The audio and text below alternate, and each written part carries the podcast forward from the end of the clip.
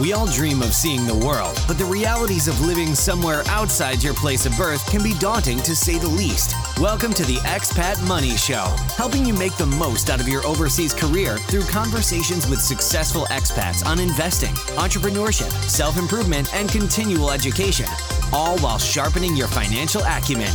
Now, please welcome your host with over 20 years of overseas experience, Mikkel Thorup.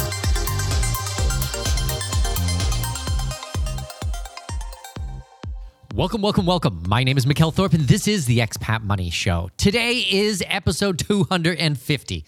Holy moly. Can you believe 250 episodes of the program? When I started this back about seven years ago, I had no idea which direction it would go.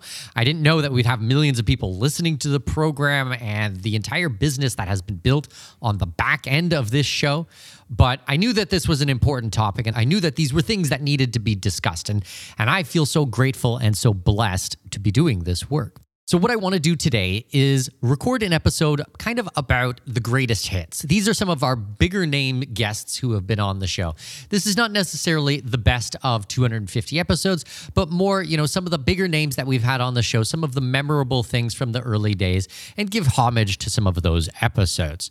So, what we're going to be doing is I've got a number of clips that I want to play for you, and I'm going to tee them up. And I think that keep in mind, a lot of these are from five, six, seven years ago, some of these clips. And I want you to realize how on point our guests were and the direction that the world has taken since a lot of these things. You know, a lot of people really called out what was happening. And then I think that we need to give credit where credit is due. So, our first clip is with my very good friend Doug Casey. This was our first recording that we ever did together about five years ago. Since then, Doug and I have become fast friends. I've been down to Uruguay to visit him a couple of times. I've been over to his house. We have had dinner and smoked cigars together on many occasions and many group phone calls and phone calls and interviews and conferences and lots of things over the last five or six years with him. So I feel very lucky that Doug has been generous with his time and really taught me a lot of things. Doug has also agreed to be a speaker at this year's Expat Money Summit, which I am really thrilled for. We will be welcoming him back this year. So that is going to be a lot of fun. You guys can pick up a free ticket to this year's summit, which will be held in October online at expatmoneysummit.com. Expatmoneysummit.com. Okay, let's jump in with this clip on how sociopaths use crises to seize power. This is Doug Casey. So, generally, when there's a big upset in society, it's an opportunity for uh, the sociopaths, who tend to be the most ruthless people by definition, to take over and they make things worse. So, I'm not too optimistic about the future. I don't see that the growth of the police state is going to stop anywhere. I mean, you need government ID in order to travel, which didn't used to be the case. And it's uh, become much more sophisticated. You know, um, it wasn't so long ago, my friend Barry Reid, who uh, publishes Eden Underground Press, I don't know if you're familiar with that or not. I, that one I don't know, but I'm writing his name down right now so I can go learn more. Yeah, so Barry's had to serve a couple of stints in federal prison for various offenses. He's a solid, libertarian, ethical guy, good guy, but he, he's violated laws. And uh, he wrote a book called The Paper Trip back in the 1970s, which was about how you could establish a second identification, a second identity, get a second or a third or a fourth passport from uh, the US or any other country. Uh, it was possible to do those things back then, quite simply by taking the paper trip. But now, with the way computers work and eye scans and fingerprints, which many countries require uh, when you enter or leave them, your options are much more limited. So this week I've been reading a couple of books by James Rickards. Um, and he talks about us returning to the gold standard in one of his books. Do you think that's a possibility? Do you think that's something that would ever end up happening to us? I think it's I, I think it's almost inevitable. And the reason for that is that all of these paper currencies issued by all of these governments are, are going to reach their intrinsic value sometime over the next generation. It's long overdue because idiotic effort to fight the um, economic recessions. It's going to be a, a, a nasty depression, much worse than a recession that these governments have created. What they do is they print up trillions and trillions of currency units. And um, that's going to destroy the value of the dollar and all other currencies because, frankly, most other currencies are backed by the dollar. It's the major asset of most, most central banks around the world. So, if people are going to deal with each other, are they going to want to use the unsecured liability of a of a a uh, irresponsible government?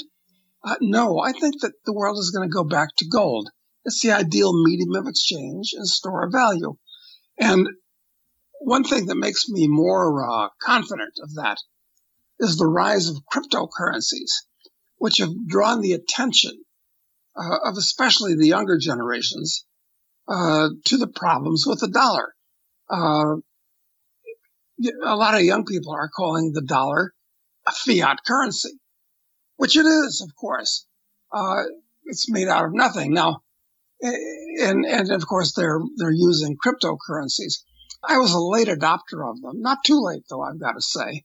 And I, I'm good at selling, so I got out in actually January of last year. That was a fantastic time to get out. yeah, it, it, was, but I'm looking to uh, get back into some of these small, new, innovative currencies that might have specialty uses.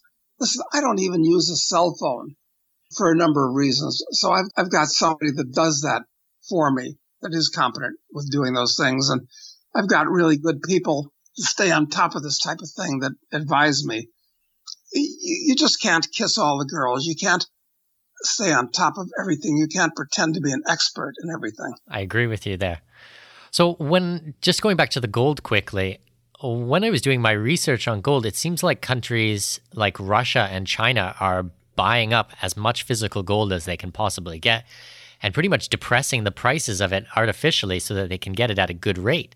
And it seems that it's almost like a, a hedge against the inflation of the United States, of the dollar. Well, I don't think they're uh, you know, I yes, I agree with that. Uh, that is what's happening in point of fact. But uh, Russia and China are not depressing the price of gold because you really can't do that when you're buying. You know, there's a group, nice people called GATA, and uh, they believe that the U.S. government is suppressing the price of gold. It's a silly argument from many points of view, uh, not least of which that it would play right into the hands of the Russians and Chinese, who are the major buyers of gold in the world. But I think gold is the best place to be in the world's financial markets right now. Everything else is in a bubble. Bonds are in a hyper bubble. Uh, stocks are in a bubble. Real estate, which floats on a sea of debt at these artificially low interest rates that the governments have been able to engineer, is also a bubble. So that uh, the best place to be is, is commodities in general, and gold in particular. But there's risk because with all the debt in the world, I don't think anybody knows how much there actually is. Perhaps $200 trillion, not counting contingent liabilities and so forth. We could have a credit collapse. In other words, trillions of dollars of that debt could be wiped out overnight, which means that the remaining dollars would be worth more. So uh, it's a very unstable situation we're in right now. Our next clip is by my friend John Perkins. John first came on the podcast in episode 71 and has since come back on the program a couple of times, as well as spoken at our conferences as well. Hopefully, we'll be able to get him a speaker again this year at the expatmoneysummit.com, but we'll have to see about that one. Enjoy this clip on how John Perkins describes his life as a new economic hitman and how he would help global governments and mega corporations entrap third world countries in bad economic deals. And my real job was that of an economic hitman, and that was to identify countries with resources our corporations covet, like oil, arrange huge loans to those countries from the World Bank or one of its sister organizations. But the money never actually went to the country. Uh, the money would go directly to American corporations, uh, primarily engineering firms like Bechtel, Halliburton, Brown and Root, Stone and Webster, my own company, Charles T. Main, uh, General Electric, Westinghouse, to build big infrastructure projects in these countries that made our corporations very wealthy. They made huge profits and helped a few rich people in the country, people who owned industry and commerce, because they benefited from more electricity, better highways, better ports, the things that we built. But the rest of the country suffered. The majority of the people uh, lost out because money was diverted from health, education, and other social services to pay the interest on the debt. And in the end, the principal could never be bought down. That was part of the plan. So we'd go back and say, hey, you can't pay your debts, so sell your resource, oil or whatever, real cheap to our corporations without environmental or social regulations, or let us build a military base on your soil, vote with us on your next United Nations vote against Cuba, or some such thing. These things that we call conditionalities. And I have to say, Mikkel, that it was fairly easy to convince leaders of countries to accept these deals because, first of all, they and their cronies benefited from them, the, the, wealthy people, the people ran the country. But also they knew that if they didn't accept the deals, people we call the jackals would go in and either overthrow them or assassinate them. And unfortunately, there's a long record of people like uh, Mossadegh in Iran, Minister of Iran, democratically elected, and democratically elected president of Chile, Allende, and Arbenz of Guatemala, and Lumumba of the Congo, and Diem of Vietnam, and on and on. There's a very long list of, of leaders of countries that didn't play this game and were taken out by what we call jackals. That's basically the story in a nutshell. Well, and I was reading when I was reading your book, a couple of the stories that really came through were the Jaime Roldos and Omar Torrijos.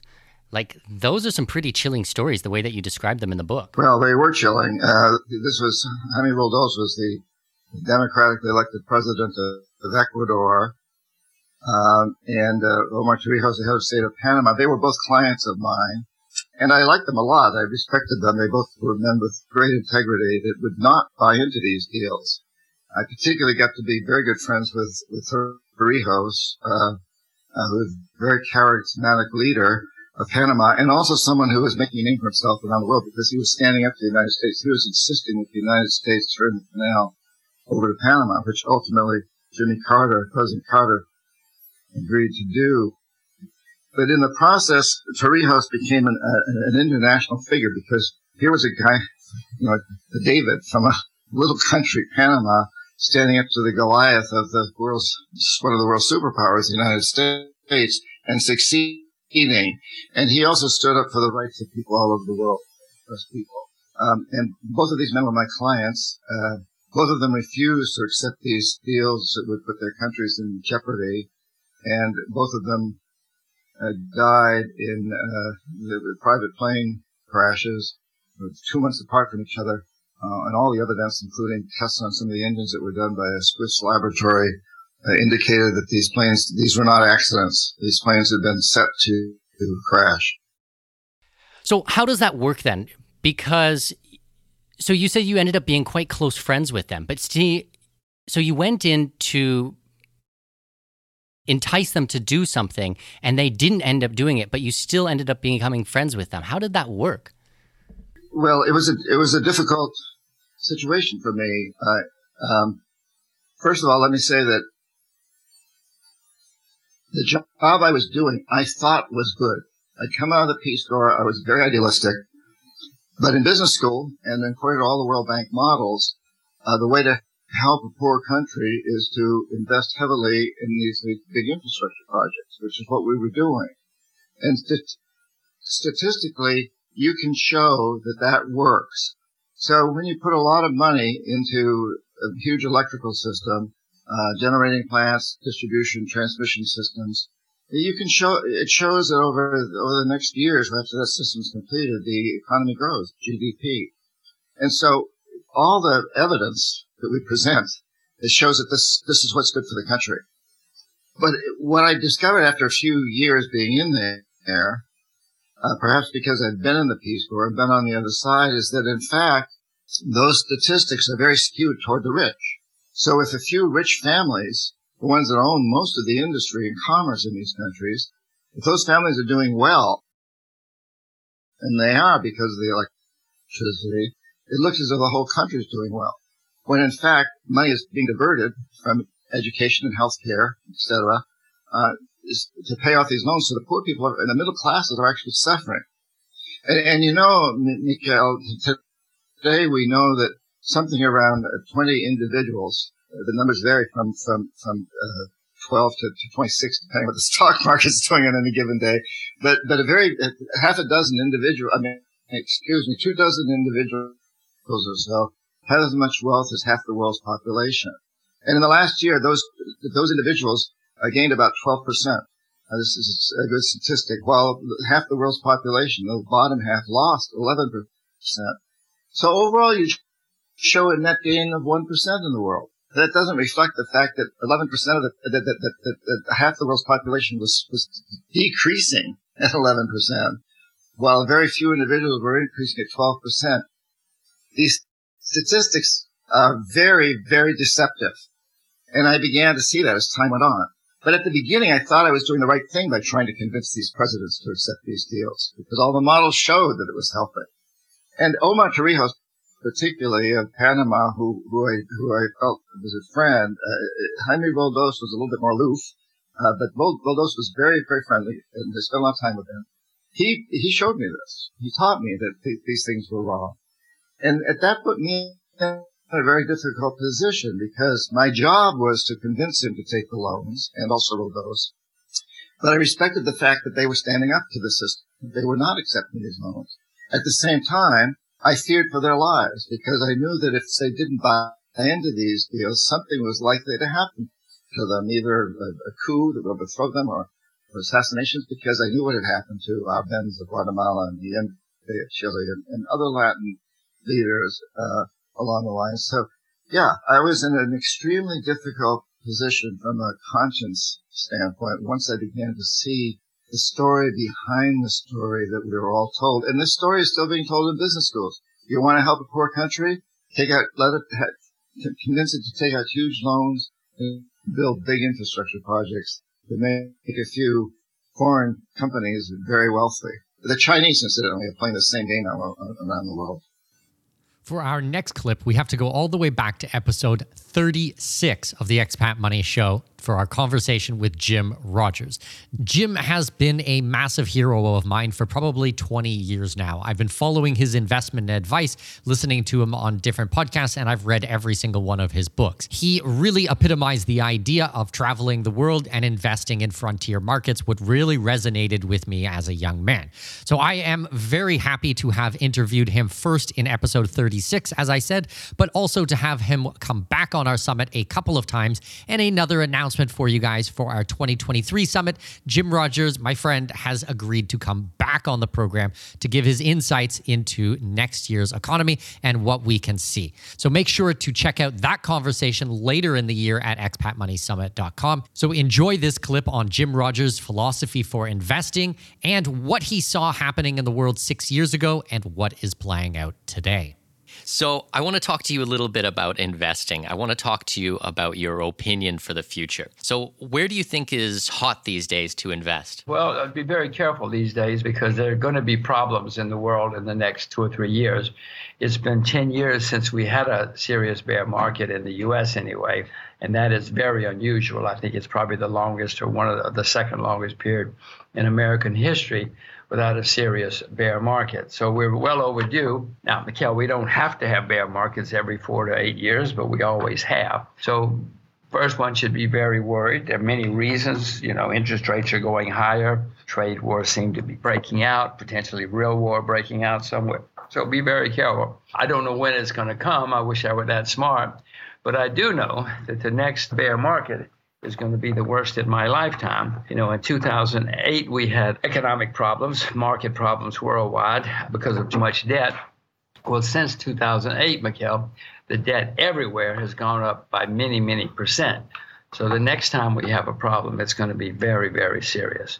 You should be very worried. Everybody should be very worried, including me. And do you think next time we have a big bear market in the United States, it's going to affect the rest of the planet the same that 2008, 2009 did with the housing crisis? Well, of course it is. The United States is the largest market in the world, the largest economy in the world.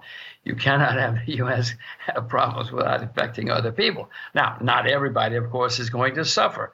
For instance, in Ch- China's filthy, and a lot of people now cleaning up China. Those people they don't care if Europe falls into the sea. They're going to be too busy going to work and making money cleaning up China because it's so filthy. But most people are going to be affected and affected badly in the next bear market because America is the largest economy in the world. Anybody who deals with America is going to be affected, and then everybody who deals with them will be affected. So, yes. Any safe investments that you think people would be able to put their money into these days that are going to kind of be a little bit more recession proof? You should never use the word safe when you're talking about the investment world because there is no such thing as a safe investment. Even cash if you say, "Oh, I see the world's coming to an end, I put all my money in cash," you have to be careful which kind of cash. You know, in 2007, a lot of people put their money into cash, but they put it into Icelandic krona, and they got wiped out because it's the wrong kind of cash. It's, it's don't ever use the word safe in the investment world. Yeah, that is a very fair point. At the moment, I happen to own a lot of U.S. dollars. U.S. I've said before is the largest debtor nation in the history of the world. So you're probably going to say, why? Why do you have U.S. dollars? Because when the turmoil comes, people always look for a safe haven, and historically, the U.S. dollar has been a safe haven. So many people will put their money there again. Uh, the U.S. dollar will go up. It will get overpriced as the turmoil comes. If the turmoil is really bad, it may turn into a bubble at which point I hope I'm smart enough to sell my US dollars and go somewhere else. Any opinion about uh, the Great British Pound after Brexit? Not with my money. First of all, I had some of my best experiences in life were in Great Britain. But having said that, Great Britain has huge amounts of debt right now, with or without Brexit. Great Britain's going to have problems down the road. As a percent of its GDP, it is very, very, very indebted. And, you know, Britain doesn't have much to sell to the world anymore. They've got North Sea oil but that's starting to slow down. If Brexit happens, uh, you know, the city of London, which has been a huge source of income for Britain, will dry up because many of the Europeans will take their business to Europe, to financial centers in Europe. So I'm not sure what Britain's going to, to sell to the world. Got a big balance of trade deficit already. It's got huge debts. Again, I don't like saying any of this because some of my best memories in life were in Great Britain, but I have to face facts. So, any advice for people at the moment then in the investing world? Not just at the moment, but always. Don't listen to me. Don't listen to people on the internet or on TV or in the newspapers. Only invest in what you yourself know a lot about. People who invest in hot tips or take advice from others nearly always lose money because you know they don't know what they're doing, and if something goes wrong, they don't know what to do.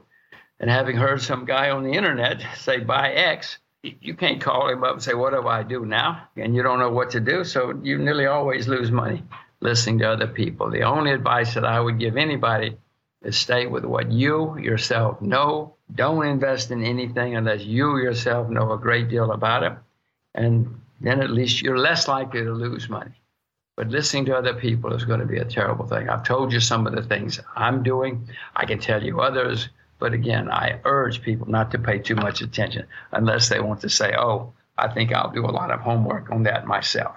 Yeah, that's a very fair point because you have quite a big background in investing. The first book I read from you was Hot Commodities. And listening to that advice, and I think my timing was completely off, I actually lost a lot of money not following your advice that you've just given me right now, which is understanding the market myself. So that was kind of in my earlier investing days. I'm going to say it again, Mikkel. Don't listen to anybody except yourself. and if you yourself don't know what to do, then don't do anything. Just wait. Wait until you find something to do. Everybody listening to this uh, program knows a lot about something, whether it's cars or fashion or sports. I mean, just stay. Start with the, the area where you're already interested. You'll know more about it probably than I do because it's your passion anyway. It's what you're always doing. So follow your own passions. Don't listen to me. Very good advice. This next clip is with Grant Cardone on episode 75 of the Expat Money Show. At this time, I was living in Abu Dhabi in the world, so we were talking a lot about the Middle East, and he was actually coming over to visit Dubai at that time. In this clip, Grant is discussing poor person's mentality and getting into his real estate and his philosophy surrounding real estate. Talk to me a little bit first about a little bit more about the the poor person's mentality. Because I've heard in some of your programs where you give people shit because they're worried about uh, leaving their their lights on in their house or something and stuff like that stresses them out. And it's like you shouldn't be worrying about that. You should be out there trying to generate revenue. Yeah you're worried about gravity man. Like like and i'm just telling people this because it trapped me. Like i'm not i'm not telling people i'm not telling people they're wrong. I'm telling people i was wrong. Mm-hmm. So I was worried about the electricity, dude. Like, li- literally, I bought a house in La Jolla, California. Uh, and I'm like, oh my God, it was $850,000. It was the biggest purchase I ever made in my entire life. I moved in. It's La Jolla, California, dude. It's one of the best pieces of real estate in, in the, maybe in the world. Mm-hmm. And I was lucky enough to buy a house there. And I was like, hey, I need to see what the electric bill is. Like, it's completely insane, right? like, well, it's, I don't know. I don't remember what it was, 60 bucks a month. What, whatever. This is 20 years ago. So, so I'm like, oh my God, that's, that's $700 a year. Like, what? You, I was worried, always worried about the wrong thing. And, and a lot of it is we're doing this because we're told by Wall Street and banks to, to worry like this. Uh, you hear Suze Orman and financial planners you, you know, I grew up where if you put more air in your tires, you would save gas. This is the CNN smart money tip of the week. Yeah. Okay. Get get over 32 uh, uh, psi in your tires, and you will save. Save what, dude? And by the way, why are we always worried about saving? You know, we're always trying to save rather than create. And and that's been the big switch for me. Okay. Uh, you know, the old saying, wherever I go in the world, I'm going to be in Dubai in three weeks and I'm going to be like, I'm going to be speaking to an audience. I'm going to be like, finish the statement. A penny saved is penny earned. Everybody knows it all over the world. It doesn't matter where you go. Yeah. The truth is, a penny is a penny. Yeah. It's a penny. Okay. A house ain't a dream. A house is a house mm-hmm. with a 30 year mortgage and it never makes money. So, uh, uh, you know, having money in the bank, ca- cash is king. These are all these are all just lies mm-hmm. that have been perpetuated onto society to trap people. Uh, the the uh, the banks say that cash is king. Where, where did that come from? Who said that cash was king? Everybody's like, I'm storing cash up for what, dude? It's worth nothing. Mm-hmm. Okay, it can be burnt, it can be torn, it can be lost. Like a lot of stuff can happen to cash. Pablo Escobar proved that cash was actually a liability.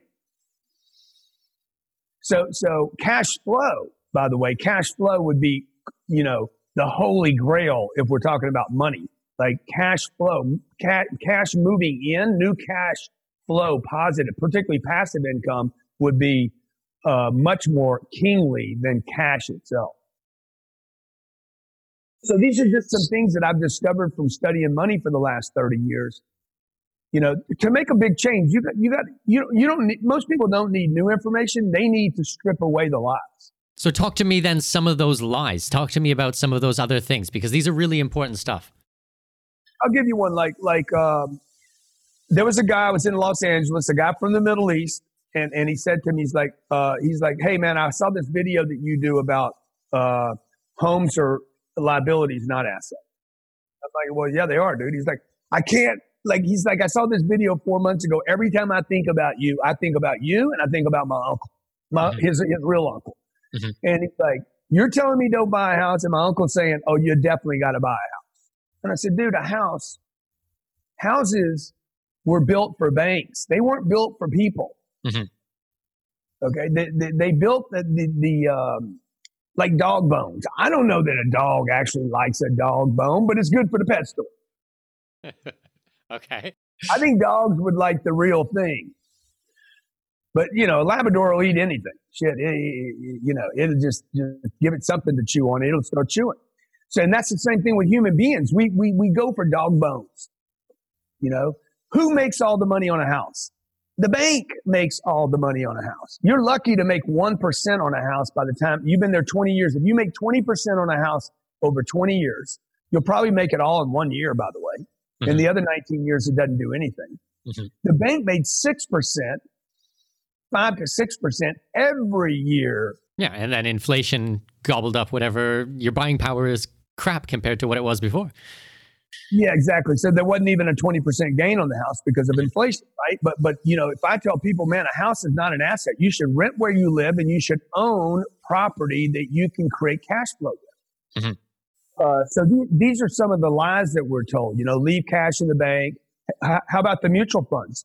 Inve- d- diversify your investments. Go- you need to be in a fund where you're in 120 different investments. Nobody has ever gotten rich like that people conserve their wealth once they get rich by doing that. But you mm-hmm. don't diversify to create financial freedom.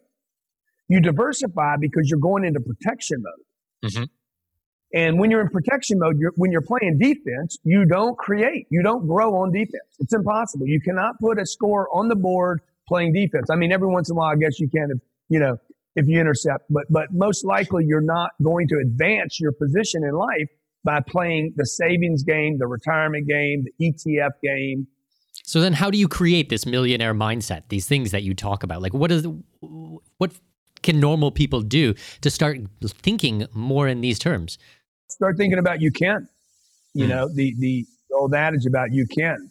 I think most people are trying to save because they they don't think they can create massive wealth or financial freedom. Forget massive wealth. I mean, I don't even know what that number is. It's it's uh, it's so enormous that like, but but let's just go for financial freedom. Okay. Like like if I'm talking to a group of uh, 500 people, and I say, hey, what is financial freedom? I'll guarantee you 99, 499 people out of 500 are going to be lost on what that number is, the exact number it would require for a person to have financial freedom. Mm-hmm. So how are you supposed to actually get that if you don't even know the numbers yourself? Well, yeah, like, like nobody ever does the math. What are we doing math on? Budgets. A budget. A budget. Even the concept of a budget is a defensive strategy. Mm-hmm. Okay, Johnny. Johnny's going to figure his budget out. How does he figure it? He takes he takes his expenses, which he didn't do anything. Like expenses are something that happened to you. I bought a car. I rented an apartment. Uh, I went to the store. I got to eat, unfortunately. Wish I didn't have to. It takes a lot of time and a lot of money. So I had to eat. I had to put uh, clothes on my kids. The, the government forces me to send my kids to school. So I have to fund all those things. That's the budget. But mm-hmm. people are putting their attention on the wrong part of their income statement, which is their income. Mm-hmm, mm-hmm. They're doing a budget statement and I'm doing an income statement. So I'm like, how much income do I need from how many different sources uh, so, so that I can fund all activities. In fact, fund the life I want, not the budget mm-hmm. I have, right? The budget's a trap. So how much money do I need to create? And and by the way, I don't need the money. I, it's not like I have the money. Nobody starts with the money. I need to mm-hmm. go out and get who's going to pay for this jet? Somebody else, I don't have the money to pay for a jet. Oh. Right. If somebody else can fund that activity, if that activity is good for me and good for them. How do I raise money for a charity? All this money, all money comes from other people. You know, they built Dubai on other people's money. Yep, true. Absolutely. And other people's money doesn't mean it's a scam or a scheme or, or, or banks are involved. It means I go, I built my real estate business we have over a billion dollars worth of real estate today, maybe $1.2 billion. I built that on other people's money. When I tell people that, I'm like, what does it mean that I built my, my real estate in my real estate empire on other people's money? Uh, well, you raise money. Oh, you're raising money at Cardone Capital. That, I said, no, that's not other people's money. Other people's money was when I was 30 years old, knocking on doors, selling my services to a customer. Mm-hmm convincing him to buy my services and give me $3,000 for my services. I delivered the services. I kept the three grand, lived on part of it, and took the, the, the, thousand dollars that was left over and bought real estate with it. That's what I mean by other people's money. But so when you bought real estate, you didn't just go out there and buy a one bedroom apartment as soon as you could get enough cash for it. Didn't you save up and then when you went in, you went in heavy? Yeah, so I bought I made a mistake. My first deal was a mistake. I bought a one unit property. It was two bedrooms. Uh, I think it was two bedrooms. Yeah, it was uh, seventy-eight thousand dollars. I put three grand down. I bought it on a budget, dude. Mm-hmm, mm-hmm. I bought what I could afford. Now, now I'm just I'm, I'm just going to take a moment for everybody to understand this. Just let it sink in. I bought what I could afford. Buying what you can afford does not mean you bought the right thing, mm-hmm. particularly when it comes to investing. Right? a piece of real estate is going to be something you own a long time. A strawberry is going to be something you need to eat this week. So look, I got real estate that lasts longer than most marriages last. Like I, I could have some of this stuff 30, 40, 50, hundreds of years. Particularly people in your part of the world understand this because that part of the world's older.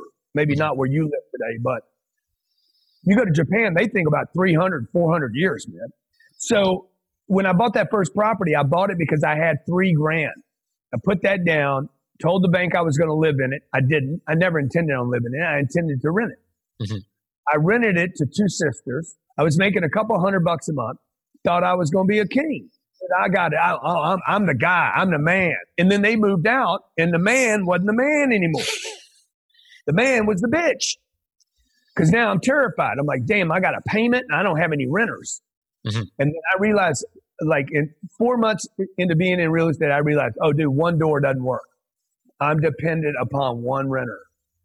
Mm-hmm. So I sold that deal and then went and started researching what I didn't understand. I spent three years shopping real estate every weekend, every night, every time I had a free second.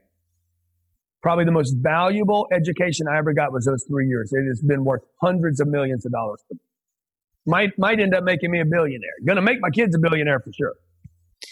Because every week for three years, I shopped, looked at profit and loss statements, looked at deals, went through deals, called brokers, talked to people, uh, and, and, and while I was looking and learning, I was accumulating cash for my business. Mm-hmm. That cash would sit in the bank, even though I hate money sitting in the bank. It was sitting there with a purpose. I was basically storing it. And then when I bought my first real deal, I put $350,000 down on my first real deal.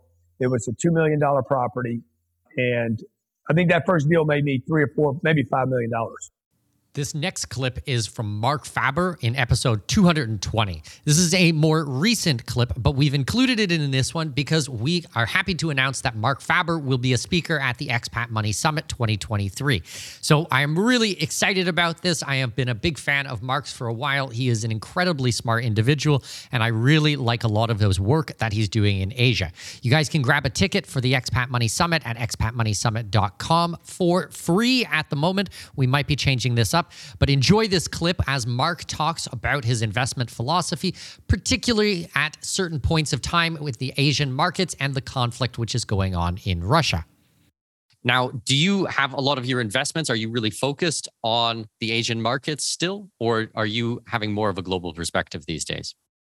I have a global perspective, but since I live in Asia, I have more knowledge about the Asian markets and the investment scene than I would have, say, about Brazil or the Russian market or the Middle Eastern market. I have some investments in Europe and some in Canada, but mostly the portfolio is in Asian securities, Asian stocks. Well, we've seen the Asian stock market and a lot of the things in Hong Kong looking very, very cheap these days. They've really been beaten up. What's your opinions about some of the companies over there these days? Well, every year I'm asked for some recommendations about uh, stocks. And this year I said that the most hated market, and as I said, I had an office in Hong Kong since 1973, and I lived until 2000 in Hong Kong, but I still uh, go back to Hong Kong from time to time. But I've never seen the mood and internationally, the mood by international investors as negative about China and Hong Kong as it is now. And you can buy in Hong Kong property companies.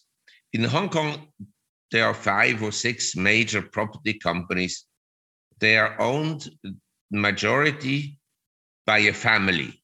So the families are relatively cautious with their money. They have low leverage. So a major property company in Hong Kong would have a leverage of maybe 20% maximum. So they're relatively safe and they all sell at a 50% discount to the asset value. Now you may say, well, the property market in Hong Kong will go down. Yeah, it's probable uh, that it will go down further. It has already eased a lot, but it will probably go down further. But even if it goes down, say another 20%, if you buy assets at a discount of 50% and sometimes 60%, it's still, in my opinion, a reasonable bargain. And you have a dividend yield on many of these shares of, say, 6%. Uh, last year, I recommended the company. It was Jardine Strategic. It was also it's listed. It was listed in Singapore. Was selling at a fifty percent discount to net asset value, and then the family is a Scottish family. They took it private, and they still have two listed arms of the company. One is called Jardine Cycle. They own the largest car assembly plant in Indonesia. They have an investment in that company and they also own an investment in the second largest cement company in Thailand. So selling at a 50% discount to net asset value. So I see in Asia actually quite a lot of shares that are not as cheap as they were in 2009, but they're reasonable value. Let's put it this way reasonable value. One worry is, of course, that there is a war between the US and China and then obviously it would have negative implications on the valuations of Asian stocks. I don't believe a war will break out anytime soon, but it, a lot of people believe that. That's why they're so negative about Asia, and that's why they're so negative about Hong Kong. Well, my wife is from mainland China, and I've had a keen eye on these markets for very, very long time. And I'm also looking a lot at these Hong Kong companies and a lot of the things like you mentioned cement companies, oil companies, coal companies, everything like this between Hong Kong and mainland China. And I'm looking at the PE ratios and things are 3, 3.5, 3.8, something like this. And dividends are very high single digits or very low two digits. And I'm going, if we get this right, this seems like an amazing opportunity to be purchasing things for longer hold positions in my portfolio that could really stretch out and really pay for themselves quickly. My main concern, though, is it just pessimism about Asia in general at the moment? Or do you think that this is quite risky that we might have sanctions coming if China does cross the Taiwan Strait and invade Taiwan? Do you think that it's there's going to be sanctions on all the Hong Kong companies as well, or just mainland China? Any insights from that side? Well, there are already a lot of sanctions on mainland companies, some of which are listed in Hong Kong, say China Mobile or Sinopec or CNOOC. So the sanctions are already there on numerous companies. As I said, I don't believe the Chinese will invade Taiwan, but there is one case where conflict would be inevitable and that is the case where the US would build military bases in Taiwan and station, you know, like American troops in Taiwan. So the Taiwanese people recently had local elections, and it was a massive win for the KMT. Uh, this is the party of Chiang Kai shek, who fled to Taiwan, and his grandson became now the mayor of Taipei, which is the largest city. Now, the KMT, they don't want any war with China. In fact, they want reunification, but the terms haven't been determined. But I'm just saying the Taiwanese people don't want any conflict. That's why they voted the KMT in. So I'm hopeful that the tensions can be resolved. But the problem is the US, they like to provoke things and lead to conflicts and so forth and so on. So I don't know, but let's put it this way a conflict would be bad for all financial markets in the world. In this final clip, we are joined by Congressman Dr. Ron Paul, who was a speaker at last year's summit and has an invite to come back and speak to us again. This clip is amazing. Dr. Ron Paul is talking about the tyranny of the last few years and the philosophy of ethics, of freedom, and how to have more freedom in your life. I hope you enjoy it. It's just so wild watching what's been happening over the last couple of years and trusted people um, that you thought had your best interests at heart. You know there's there's actually a lot more to the story which is really sad. Yeah. see third party payment is part of it. So it didn't start off with uh, in the states with all of a sudden we didn't have medicare and medicaid immediately but the government started getting involved uh, you know incrementally until now now it's so bad you know uh, if you if you're an md practice of medicine you call in a drug for somebody it's it's recorded uh, in a in a government uh, you know computer somewhere. Every single thing that goes on oh we're protecting the patient. No they're they're protecting the pharmaceutical industry because you might be using hyd- hydroxychloroquine or or ivermectin. And boy we got to stop you. Uh, they don't say why don't we, uh, you know, in a free market, you'd have a debate over it. We used to have real debates in medical school and medical training.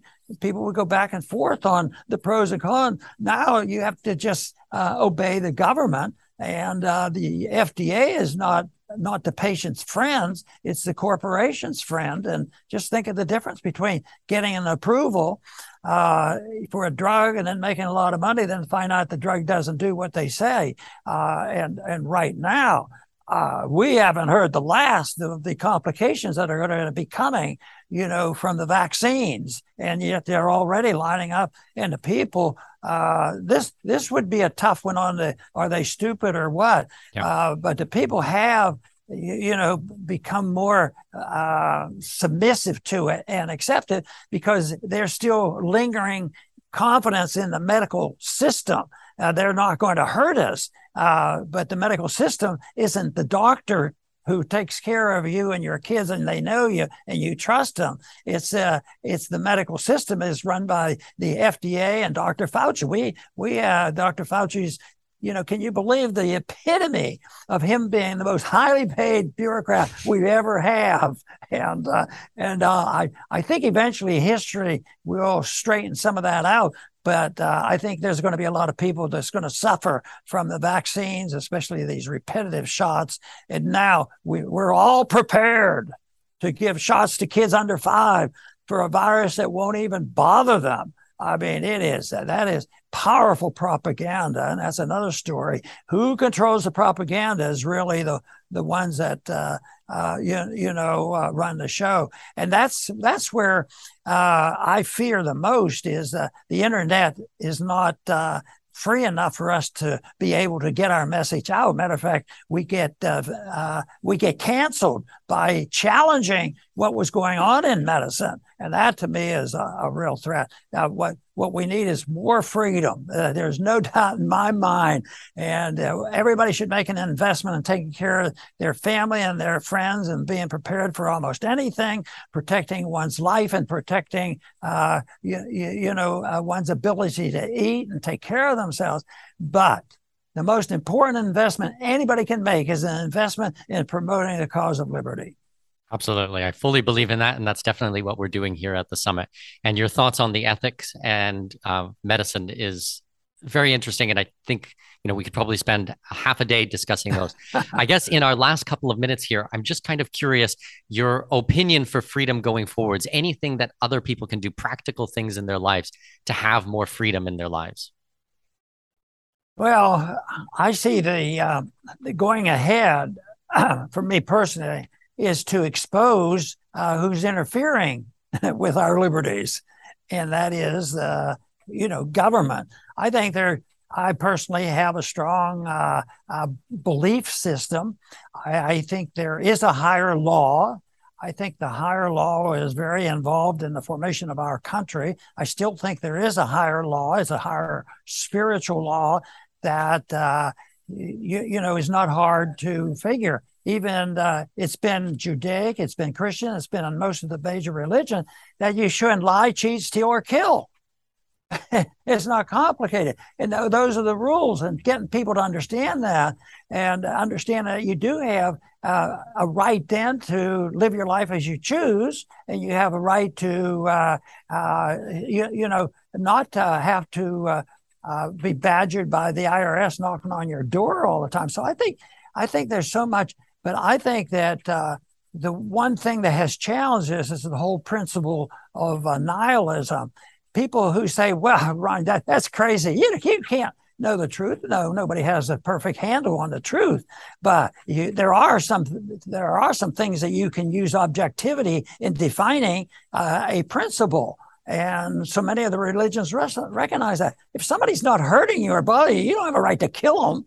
Just think how much of that goes on, and that's a that's a that's increasing like crazy right now. So people, and another rule that I think is important to emphasize in us trying to understand, because if we don't understand ourselves, it's hard to permit, uh, you know, uh, uh, spread the message. And that is what I call the Bastiat principle. Bastiat, who wrote the law, he said, look, if you and I can't do it, we can't go to our neighbor's house and we can't hurt people, we can't kill people. The government can't do that.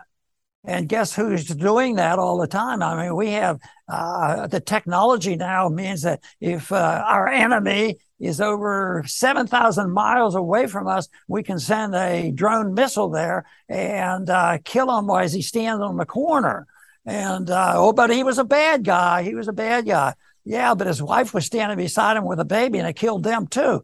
I mean, there there has to this whole thing of uh, there's no guilt by a nihilist, and that's why they can depend on more government power. Mistakes don't mean anything; just cover it up and go on to the next thing. That's why I believe in a higher law, and the enemy is nihilism that says that you, there's no way of knowing what right, right and wrong is all about.